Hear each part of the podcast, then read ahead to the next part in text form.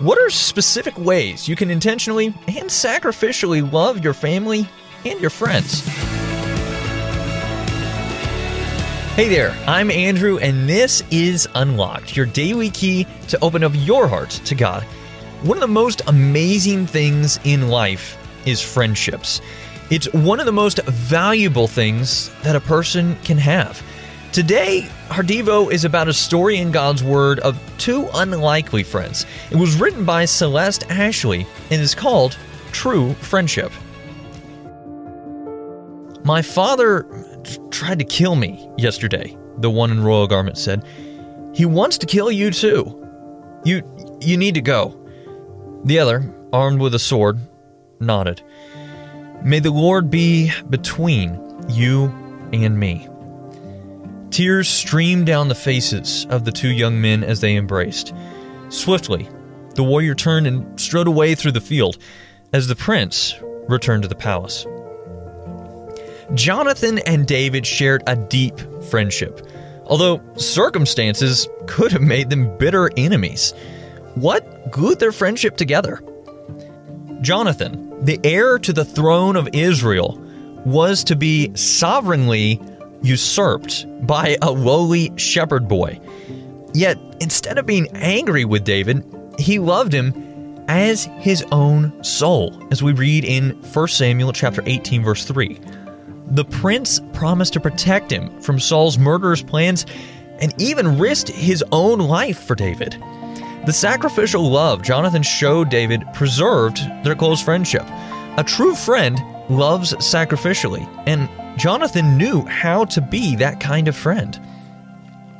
Jesus performed the greatest act of sacrificial love when he died for us, his enemies, on the cross. The friend of sinners faced the Father's wrath, absorbed our punishment, and secured eternal life for us. Jesus said, Greater love has no one than this, than to lay down one's life for his friends. Jesus said that in John chapter 15, verse 13. John writes in his first epistle that Jesus' death demonstrates his love for us, a genuine sacrificial love willing to put aside everything for others. We may never be asked to physically die for someone, but in Christ, through the power of the Holy Spirit, we put to death our selfishness in order to selflessly love others. To live with a sacrificial mindset in a selfish world vibrantly testifies to the glory of the gospel. When we sacrificially love others, we demonstrate the love that Jesus first showed us. So let's talk about this. What are specific ways you can intentionally and sacrificially love your family and your friends? How can remembering what Christ has done for us encourage us to love others?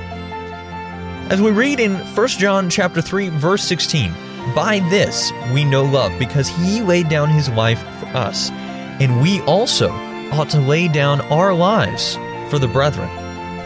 Now, I'd encourage you to read the account of Jonathan and David recorded in 1 Samuel chapter 18 verses 1 through 5 as well as 1 Samuel chapter 20 verses 1 through 42 to help keep God's word alive in your life. Unlocked is a service of Keys for Kids Ministries. You know what? We would love to be friends with you. Check us out on Instagram by searching for at Unlocked Devo. Until next time, I'm Andrew encouraging you to live life unlocked opening the door to God in your life.